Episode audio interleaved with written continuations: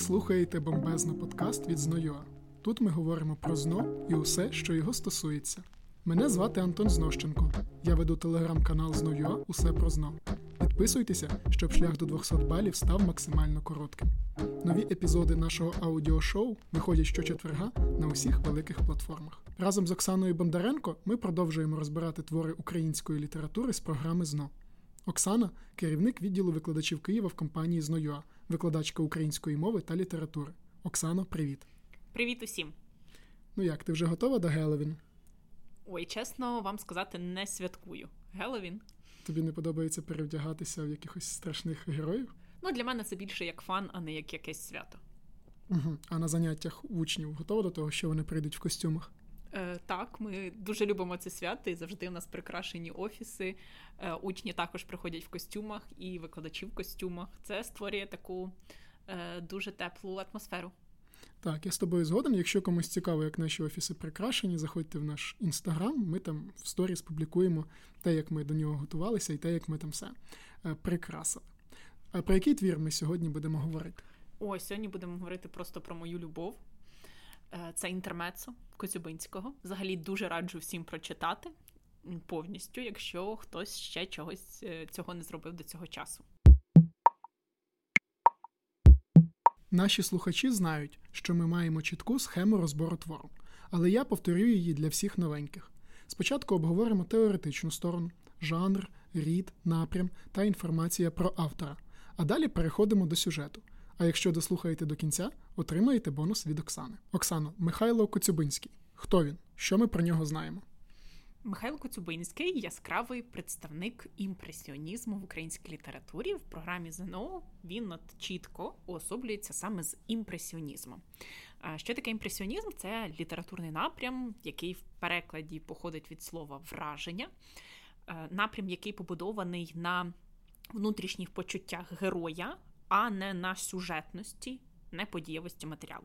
Тобто основні ознаки імпресіонізму – це передача внутрішнього почуття героя, можливо, відсутність конкретного сюжетного такого перебігу подій, конкретної сюжетної картини, і великий, такий, велика кількість зорових, слухових, різноманітних таких образів відчуттєвих. Да, в нас в кожної людини є органи чуття, і імпресіоністичні твори якраз впливають на ці органи чуття і передають різноманітні образи. Якщо ми будемо так в мистецтві згадувати яскравих представників імпресіонізму, можливо, ти е, можеш згадати, хто це? Якщо чесно, я не фанат імпресіонізму, тому я підозрюю Далі, можливо. Моне, тобто оці е, такі картини, в яких е, за допомогою мазків показаний зовнішній світ. Тобто неважлива деталізація, а важливе загальне враження від твору. Угу. Також про Коцюбинського нам треба знати, що його називають «сонцепоклонник», тому що головний образ його творчості – це образ сонця, яке є джерелом життя, яке передає нам своє тепло. Тому в «Інтермецо» теж центральним образом, ну, одним із центральних образів буде сонце. Тому «Сонцепоклонник», імпресіонізм – це Михайло Коцюбинський. Добре, Оксано, а якщо перейти до теоретичної частини твору? Жанр, рід, напрям. Що має знати одинадцятикласник? Перше, назва твору в перекладі означає пауза, інтермецо. Коли ви будете використовувати цей твір як приклад з літератури, ми маємо написати це слово саме латиницею. Якщо у вас буде в завданнях з української мови слово «інтермецо», яке написано українською, то в українській, запам'ятайте, воно пишеться з однією буквою без подвоєння. В латиниці з двома буквами «з». Сама, сама назва, вона теж доволі образна. Це музичний термін, не просто якась там звичайна пауза, перерва, можуть ще деякі подавати джерела.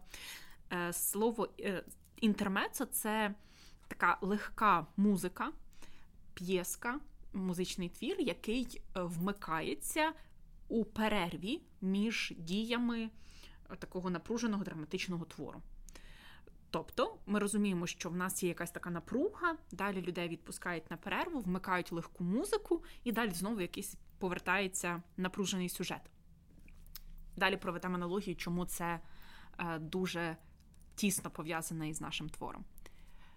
За жанром, інтермецо – це новела, невеликий за обсягом твір, в якому показана одна важлива якась там або кілька подій із життя, які вплинули дуже на ліричного героя в нашому випадку. Це імпресіоністична новела, зрозуміло, або може ще бути психологічна новела, оскільки імпресіонізм передає внутрішні почуття героя. Сюжету такого конкретного немає, в нас є чітко виражена тільки кульмінація, про неї теж далі поговоримо. Якщо ми будемо говорити про тему цього твору, то вона звучить е, так, це митець і суспільство, може ще бути митець на лоні природи, тобто в нас такі, можна виокремити дві важливі теми. По-перше, це єднання людини з природою, відпочинок людини на природі, контраст між світом людини, який є такий більш стихійний, і світом природи, який є більш гармонійним, а також роль митця в суспільстві. Якщо ми кажемо, що це новела, то рід літератури епос, напрям, відповідно, імпресіонізм. Клас. Тепер, я думаю, можна навіть перейти до сюжету, хоч його там як такого немає. Так, але ще одна особливість, яку ми маємо знати про інтермецо Коцюбинського, в тому, що на початку твору є перелік дійових осіб. Перелік дійових осіб – це ознака драматичного твору, тому епічний твір з ознаками драми – це є саме інтермецо. Також у нас немає як таких героїв, немає як такого сюжету, а твір побудований на зміні внутрішнього стану героя, який теж не є в нас уособлений в якогось там конкретного чоловіка, а розповідь ведеться від першої особи, тобто від «я», і в літературі кажуть, що це розповідь, яка йде від ліричного героя. А ліричний герой і відсутність сюжету, і е, концентрація на почуттях – це ознаки ліричного твору. Тому можемо стверджувати, що в інтермецо Коцюбинського є поєднання усіх основних родів літератури, тобто епосу, оскільки написаний прозою, лірики, оскільки є ось ці ліричний герой і внутрішні почуття, і драми, оскільки є перелік дієвих осіб на початку твору. Дехто називає цей твір поезію в прозі, знову ж таки, через цей ліричний аспект. Можуть бути там цитати про те, що твір з ознаками драми або перелік дієвих осіб є на початку якого епічного твору. Це все будуть вказівки на інтермецо. Слухай, звучить сильно. Тепер залишилось розібратися, власне, з сюжетом, ну, спробувати з тим, що там є від сюжету, і дізнаємося, чи ловив Михайло Михайлович бет-тріп, коли писав цей твір. Так. Ну і давайте відразу про історію написання. Е, можна знайти також думки, що це є конкретно автобіографічний твір або з елементами автобіографізму. І твір має присвяту. Присвячений він Кононівським полям. Реально, ви можете там сісти на електричку і потрапити в Кононівку, побродити полями, якими бродив Михайло Коцюбинський, і надихнутися, і також повернутися потім в своє місце, в своє місто. Чому така присвята і яка історія написання? Коцюбинський через там різні соціальні проблеми, його завантаження в роботі і в житті, ну, він втомився. І його друг, відомий також діяч культурний Євген Чикаленко, запропонував відпочити у нього на дачі у селі Кононівка. Коцюбинський погоджується, від'їжджає на деякий час, покидає свою роботу, відновлюється внутрішньо і повертається назад до роботи в місто. І ось ці всі свої переживання, які він переосмислив на лоні природи, він потім кладе в основу інтермецо. Оксано, тоді питання з хитринкою. Характеризувати головних героїв треба? Тут дуже цікаво, тому що в нас герої-символи, я б їх так назвала. Ну, самі зараз можете зацінити список дієвих осіб. Отже, це «Моя утома», далі «Ниви у червні», і нам відразу є вказівка на пору року, «Сонце», про яке ми вже згадували, бо «Сонцепоклонник», «Три білі вівчарки», «Зозуля», «Жайворонок», «Залізна рука города», не города, города в значенні міста і «Людське горе». Знаєш, було б смішно, якби там була города, типу він приїхав картоплю сапати. До речі, дуже популярний мем про інтермецо. Це якраз картиночка із сапою, і написано, що це «Залізна рука города». Тому ви можете пошукати теж. Друзі, А якщо для вас ЗНО страшніше за Фредді Крюгера і руку Горда, приходьте на курси зет ен о ю ей. У нас є викладачі з власним балом сто дев'яносто п'ять плюс, підручники без води та зручні офіси у Києві та Харкові. Якщо ви з іншого міста чи села, можна готуватися онлайн, не виходячи з дому. Перше заняття безкоштовне. Реєструйтеся на урок за посиланням в описі до подкасту. А ми повертаємось до кононівських полів. Оксано, ти сказала, що герої символічні. А що саме вони символізують? Отже, ми, ну, умовно, можемо поділити героїв на мінорних і мажорних. Це теж музичні терміни, оскільки сама назва теж нас от, трохи поглинає в музичну тему. Е, мінорний, е, такий сумний, невеселий, напружений, можна просто сказати, негативний. А мажорний, навпаки, позитивний, е, там, швидкий, яскравий і так далі. Е, зрозуміло, що серед мінорних, тобто негативних образів, у нас є втома, моя утома. Е, На початку твору в нас є рефрен, тобто повтор «Я утомився», «Я утомився» і, як не дивно, мене втомили люди, каже нам Коцюбинський. Ну, зрозуміло, тому що на своєму життєвому шляху кожен день зустрічаю людину, і кожна людина має свої проблеми. І оці проблеми людські втілені в образі, який називається «Людське горе». Коцюбинський каже, ну, ліричний герой, добре, правильно буде сказати, що я на своєму житті зустрічаю людину, і на своєму шляху я зустрічаю людське горе, і через те я утомився. Далі залізна рука города. Це уособлення міста, уособлення цього людського горя, уособлення потяга, у якому далі буде їхати наш ліричний герой на Кононівські поля, який не відпускає. Тобто постійно, знову ж таки, де б не був, навіть в тому потязі, навіть в, коли ти намагаєшся відключитися від цього, ти відчуваєш, що людське горе поряд. І позитивні герої – це ті, які навпаки налагоджують струни душі. Це є зозуля, жайворонок, знову ж таки, сонце, як символ життя. І ниви у червні, оскільки літом відбувається відновлення і буяння природи, розквіт. І цей якраз природний стан і передається нашому ліричному герою. Також є важливий образ, який називається «Три білі вівчарки». У них є імена – це Пава, Оверко і Трепов. Вони уособлюють три соціальні верстви. Пава, зрозуміло, дворянство. Це така пишна вівчарка, якась там дуже така, ну, дуже поважна. Трепов – це символ жандармерії. Трепов – це реальне прізвище тогочасного якогось високопосадовця. І оцей Трепов – це дуже злий пес, який там гавкає, кидається на всіх. І Оверко – символ селянства, такий, знаєте, такий типовий добрий пес, який валяється в пилюці, бігає за своїм хвостом. У нього він на прив'язі, в нього можуть відібрати їжу. Теж типовий образ селянства, але з цими трьома білими вівчарками наш ліричний герой теж проводить час. Так, з образами розібралися. А як вони діють у творі? Тут, знову ж таки, нагадую, що всі події відбуваються на основі внутрішніх переживань. Інколи цей твір ділять на три умовні частини. Перша частина – це утома, друга частина – це відпочинок на природі, і третя частина, коли ліричний герой уже відновився і готовий повертатися, ну так умовно.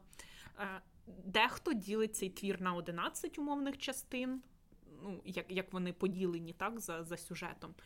Але ці частини назв не мають, вони чисто умовні для того, щоб там, розуміти, де закінчується якась одна подія, починається інша. Ну, ми з вами підемо по сюжету, починається твір з того, що ліричний герой утомився. Нагадую, його втомили люди, і це є рефрен, тому що на своєму шляху ліричний герой кожного дня зустрічає людину. А в кожної людини є якісь свої проблеми. До того ж, час, який описаний, це час там, революційних змін в суспільстві, і от дуже багато проблем, які м, виникають. Ліричний герой хоче втекти від людського горя для того, щоб відпочити. Там, ну, взагалі в цьому творі дуже багато таких класних цитат, знаєте, які можна розтягти на статуси. І одна із них, мені дуже подобається, ліричний герой каже, я заздрю планетам, тому що кожна планета має свою орбіту, і вона рухається навколо Сонця, не перетинаючись. А я ж кожного дня на своєму шляху зустрічаю людину. Знову ж таки, оцей вплив людини. Ліричний герой сідає на потяг, але і в потязі його не відпускає залізна рука Горда.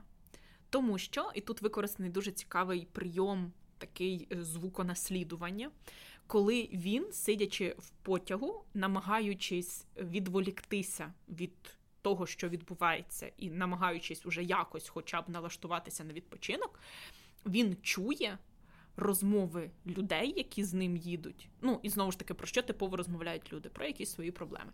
І там є такий м- принцип, коли спочатку використовує автор звук коліс потяга, просто це туду, туду, туду, туду, а потім якісь фрагменти уривків із розмов людей. І він теж е, про собі всередині себе думає, аналізує, що і навіть тут залізна рука Горда йому не дає відійти від людського горя.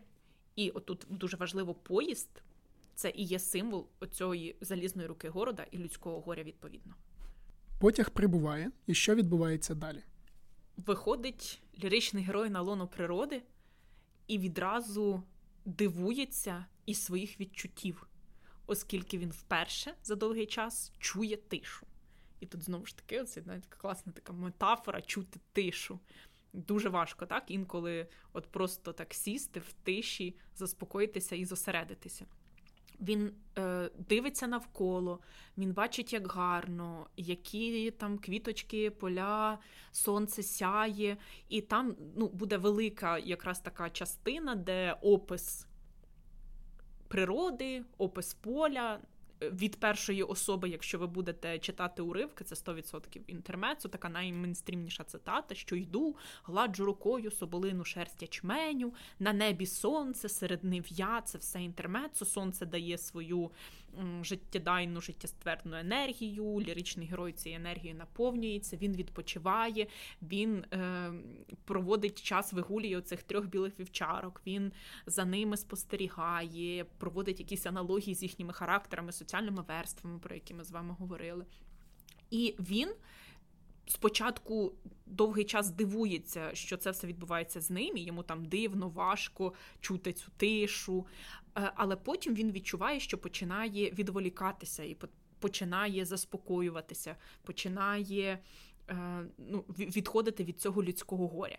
І оцей переломний момент, коли він зрозумів, що от нарешті він може так спокійно видихнути, це є цитата з твору, що ряд новину в газеті про ряд білих мішків він заїв стиглою сливкою. Що мається на увазі? Ряд білих мішків – це символ повішених на той час революціонерів. Їм на голови вдягали білі мішки. І його уже ось це людське горе, проблеми, які відбуваються в суспільстві, настільки були віддалені так, від його особистості, що він зміг просто от, новину про смерть багатьох людей заїсти стиглою сливкою і відчути смак оцієї стиглої сливки, а не горе людське. Довгий час він ходить і насолоджується цією природою. Там є ще прекрасний образ арфи, яку малює сіра пташечка, яка піднімається швидко до гори, спускається швидко до неб, донизу, до землі, і так постійно, там, піднімаючись вгору-вниз, вгору-вниз, малює арфу, яка грає, ну, в якій грає ось цей вітер, грає природа, теж такий дуже важливий символ. Але ми проводимо ще аналогію цієї арфи, знову ж таки, із музичним взагалі настроєм нашого твору. Інтермецо, пауза, музика, арфа, да, звучання арфи дуже спокійне, мелодійне, знову ж таки. І в творі є ще важливий образ струни душі. На початку твору ліричний герой їде з міста, тому що, ну, знаєте, є музичні інструменти, якщо в ньому не налаштовані струни, він не грає погано. Так само ми можемо провести паралель, його струни душі не налаштовані, так? Не, на, ну, не настроєні. Далі, коли він насолоджується природою, своїм існуванням за межами людського горя, поступово оці струни його душі натягуються. Так? І от тут якраз образ цієї натягнутої арфи, натягнутої струни, І в кінці твору у нас автор, автор скаже, що я вже відчуваю, що я відновився, що душа моя готова, струни натянуті, вона вже грає. І в кінці твору оце знову ж таки його внутрішній світ налаштувався, і він готовий йти вперед. Тобто, Оксана, дивись, я просто я звик до стандартних творів з сюжетом, от, і то, по факту чоловік приїжджає до, на Кононівські поля, ходить по полю, от в нього всі ці образи виринають в голові, і все, чи є ще щось? Ну, ось основна частина твору так. Тобто там він е, слухає кування зозулі, насолоджується природою, сонце, от на небі сонце серед нив'я, е, ячмінь і гарна природа. Ось ці всі цитатки із трансформацією внутрішньої душі – це більша частина твору. Е, кульмінація, важливо знати, це зустріч із селянином. Знову ж таки, в один із днів ліричний герой ходить по полю і зустрічає селянина, звичайного селянина, який, знову ж таки, є, ну, там написано, то був звичайний мужик, який буде, знову ж таки, уособленням людського горя. І, звичайно, побачивши людину, ти починаєш з нею, там, ну, хоча привітаєшся, починаєш говорити. І цей селянин, незвичайно, незнайомому зовсім чоловіку, починає розповідати свої проблеми, знову людське горе. І якби раніше наш ліричний герой тікав від людського горя, як він це зробив на початку твору, втікши із міста, то тут він, проаналізувавши свій внутрішній стан, прийшов до висновку, ну, зробив висновок, що він готовий уже сприйняти людське горе. І він готовий від нього не втікати, тому що його душа готова, і вона, знову ж таки, ці струни натягнуті, вона вже грає. І він, навпаки, починає повторювати ще один рефрен із твору «Говори, говори». Коли, і там теж в діалогічному такому стилі написана ця частина твору. Коли, коли там селянин каже, наприклад, там, там п'ятеро дітей моїх, на жаль, не забрала гарячка. Ну чому, на жаль? Тому що немає їх прогодувати якось. Наш ліричний герой каже «Говори, говори, говори». Далі, тут навколо є поле, і всі на цьому полі працюють, але моєї землі тут немає. Далі, знову ж таки, ліричний герой каже «Говори, говори». Там люди зараз не як люди, а вони між собою як вовки. Кожен готовий когось там свого здать. Знову ж таки, говори, говори. Раніше люди ходили там в неділю до церкви, а зараз їх гонять працювати. Знову ж ліричний герой каже, говори, говори. І він, ну, от, за допомогою такого діалогу ми дізнаємося про проблеми тогочасного суспільства знову. І в нашого героя ліричного наче, ну, от, розплющуються очі. Тому що, подивившись навколо, він зрозумів, що весь цей час він бачив тільки прекрасну природу. Тому що його душа не була готова сприймати горе.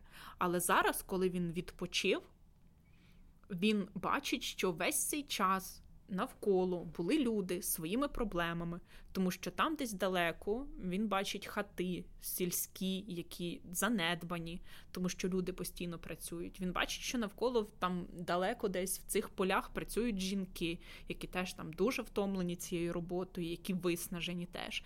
Тобто людське горе навколо, куди б ти не тікав, на яку б там природу ти не їхав подалі від міста, але від людей не втечеш. І поговоривши з цим мужиком, з цим селянином, ліричний герой каже, що я готовий повертатися у місто. І що залізна рука города, навіть тут на лоні природи, його все-таки знайшла. Оксана, тобто я правильно розумію, що головний герой у нас фактично стає трохи інакшим, тобто він переосмислює себе, тому що якщо він їхав з очікуванням, що нарешті він втече від руки города, то після ось цієї розмови він починає бачити світ трохи інакше і розуміє, що насправді ця рука города є всюди, де є люди. От. Так, абсолютно точно. Ну, від проблем не втечеш, куди б ти не тікав, але тут ще, знаєте, розкритий дуже хороший такий психологічний момент, коли варто попіклуватися про себе, незалежно від того, які там негативні обставини відбуваються навколо. Тобто спочатку подумай про себе, про свій психологічний стан, і далі, розібравшись в собі, ти зможеш об'єктивно оцінювати те, що відбувається навколо. Слухай, красиво. Угу. Ну і тут ще хочу сказати про важливі цитати, які є в кінці твору. Тобто після цієї зустрічі з селянином він... ліричний герой каже, що город знову простяг до мене свою залізну руку на зелені ниви. Він дякує нивам Він дякує Зозулі, дякує Жайворонку, які натягували його внутрішні струни. І в кінці він каже: прощайте, йду поміж люди. Душа готова, струни тугі, наладжені, вона вже грає. Друзі, а зараз буде, ну не те, що експеримент, ми це зазвичай робимо. От а, ми зробимо наступним чином. Оксана буде ставити мені питання про інтермецо, які були в якихось ЗНО, там неважливо, перша сесія, основна чи додаткова, а я буду на них відповідати, ґрунтуючись лише на тому, що послухав розповідь Оксани, оскільки інтермецо я в школі не читав. Тоді воно, здається, в програму ЗНО навіть не входило. Отже, Оксана, готова? Так, ну, хочу додати, що по Коцюбинському в нас є питання типово, але два твори на ЗНО ем, цього автора – це «Інтермецо» і «Тіні забутих предків», тому тут може бути п'ятдесят на п'ятдесят. І дуже часто саме «Інтермецо» у нас трапляється у питаннях на відповідності, там, де треба з'єднати твір і, наприклад, цитату з твору, або там твір і герої. Але ну, зараз е, вибрала питання, які зможемо, на які зараз зможемо знайти відповідь. Отже, у творі «Інтермецо» слова «ми таки стрілись на ниві і мовчки стояли хвилину. Я і людина. То був звичайний мужик». Є експозицією, зав'язкою, розвитком дії, кульмінацією чи розв'язкою. Це кульмінація. Абсолютно точно.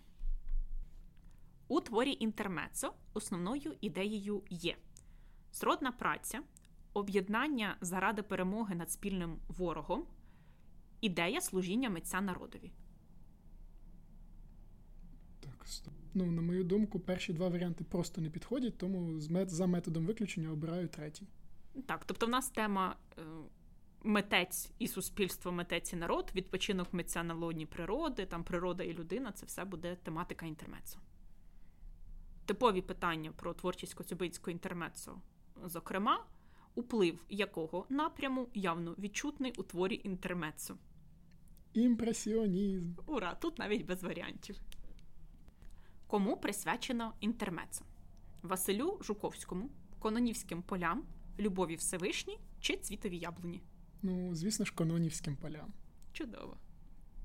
Оксано, а які ще типи питань траплялися на ЗНО саме в контексті «Інтермецо» і Коцюбинського? Дивіться, найчастіше питають про зустрічі з селянином, що це? Пам'ятаємо, що це кульмінація. Далі присвята, напрям, жанр. Наприклад, оберіть рядок, у якому всі твори є новелами. І ми пам'ятаємо, що інтермецо – це новели. Але оскільки там твори, які ми ще не розглядали в подкасті, то я не ставлю зараз таких запитань. Ну, і можуть бути такі питання на кілька логічних операцій. Наприклад, переліком дійових осіб починається твір, який має присвяту. Перелік дійових осіб – це інтермецо, має присвяту Кононівським полям, ми так маємо обрати. Ну і найчастіше це цитати «На небі сонце серед нев'я», «Йду поміж люди» і так далі. Це все вказівка на твір інтермецо. Якщо ви дослухали до цього моменту, можете отримати додатковий тест для того, щоб перевірити свої знання. Для цього треба написати «Залізна рука города» нам у директ у Інстаграм або у Телеграм. Друзі, ми закінчуємо цей подкаст, проте наступний буде вже за тиждень. Не прогавте. Пишіть нам відгуки в Apple Podcast, цим ви нас підтримаєте. Я нагадую, що мене звати Антон Знощенко і ви слухали Бомбезна подкаст. Почуємося. Па-па!